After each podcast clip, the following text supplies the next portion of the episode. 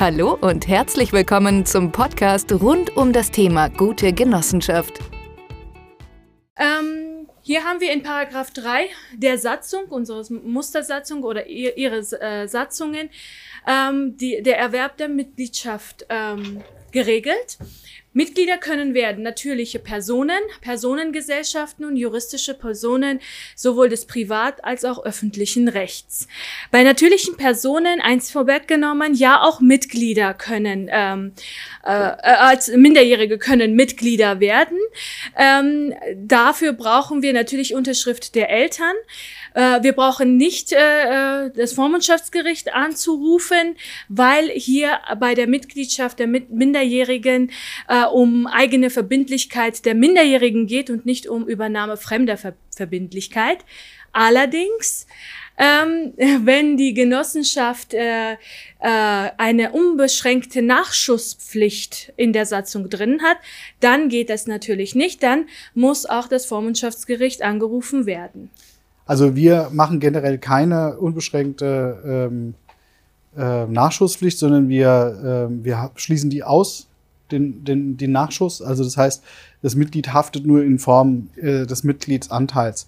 Ähm, warum jetzt der eine oder andere so äh, schaut, weil er sich sagt, der Leutzer Pfeiffer hat gesagt, ich kann nicht mit meinen Kindern gründen. Ähm, das ist richtig, ähm, weil nämlich bis zur ähm, bis zur Eintragung im Handelsregister, Genossenschaftsregister, die Mitglieder gemeinschaftlich für jeden Schaden, der in der Genossenschaft entsteht, haften. Und dazu benötigt man bei Minderjährigen wieder die Zustimmung des Familiengerichts Vormundschaftsgerichtes. Und aus dem Grund lehne ich es ab, mit Kindern zu gründen. Mhm. Wir lassen die Kinder raus und erst in dem Moment, wo ähm, ein ähm, äh, wo, wo die Eintragung ins Genossenschaftsregister erfolgt ist und die Bestätigung, wenn man eine Genossenschaftsregisternummer hat, nimmt man per Formular die Kinder auf, äh, unterschreiben tun dann die Erziehungsberechtigten. Ich wollte es nur, da, genau. weil das hört sich so an, als wenn ich den Unsinn erzählt hätte. Ja, nee. Äh, sehr richtig, weil die Mitgliedschaft, die hängt, ähm, die kann man zweifach erwerben, also in zwei Formen erwerben. Einmal durch die Gründung, dann unterschreibt man unter der Satzung und ist Gründungsmitglied und dann später durch Beitritt. Und das, was äh, Sven gesagt hat, ist eben, Minderjährige kommen bei uns erst rein, wenn die Genossenschaft schon gegründet ist. Und die Nachschusspflicht auch ganz wichtig, wenn man darüber nichts, äh, keine Regelung in der Satzung trifft, dann gilt laut Gesetz eine unbeschränkte Nachschusspflicht. Deswegen muss man die auch unbedingt in der Satzung ausschließen. Äh, Personengesellschaften, juristische Personen äh, können, also es sind alle möglichen ähm, Unternehmensformen können Mitglied werden. Allerdings drei Ausnahmen gibt es. Innen äh, GBR, also Personengesellschaft, äh, die nur Innenverhältnis stattfindet und nicht außen ähm, kenntlich ist als solche, die kann kein Mitglied werden. Außerdem ähm, Unternehmen, die schon in der Liquidation sind, weil sie mit dem Zweck nicht vereinbar sind. Hier ist Zweckförderung ganz wichtig, aber bei Liquidation ist die Auseinandersetzung ähm, Zweck.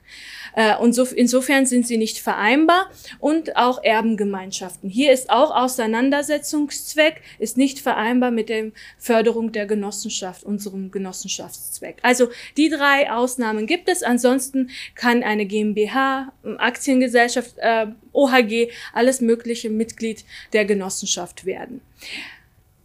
Achtung, GBR, da hat sie jetzt schon die Unterscheidung gebracht.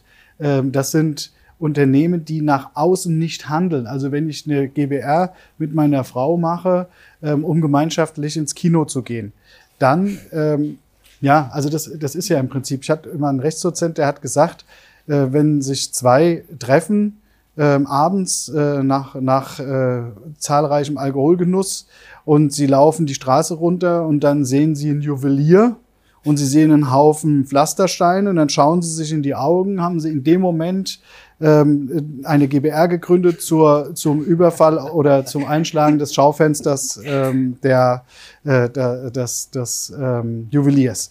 Also ähm, da, da sind wieder die Details, die Feinheiten in dem Detail zu suchen, so muss man sagen. Also wenn wir jetzt eine GBR haben, die wir ganz normal nutzen, die auch nach außen hin Geschäfte macht, also zum Beispiel Immobilien hält äh, und auch mit diesen Immobilien Vermietung betreibt oder was auch immer, Ankauf, Verkauf, sonst irgendwas, dann ist es eine ganz normale äh, GBR, die auch eine Steuererklärung abgibt, damit ist es auch alles in Ordnung. Aber wenn ich halt so für mich GBRs habe, ja, äh, um eben, was weiß ich, tatsächlich, es gibt ja so Leute, die die dann irgendwas äh, zusammen machen wollen. Mir fällt jetzt nichts ein, Skifahren gehen oder so irgendwas.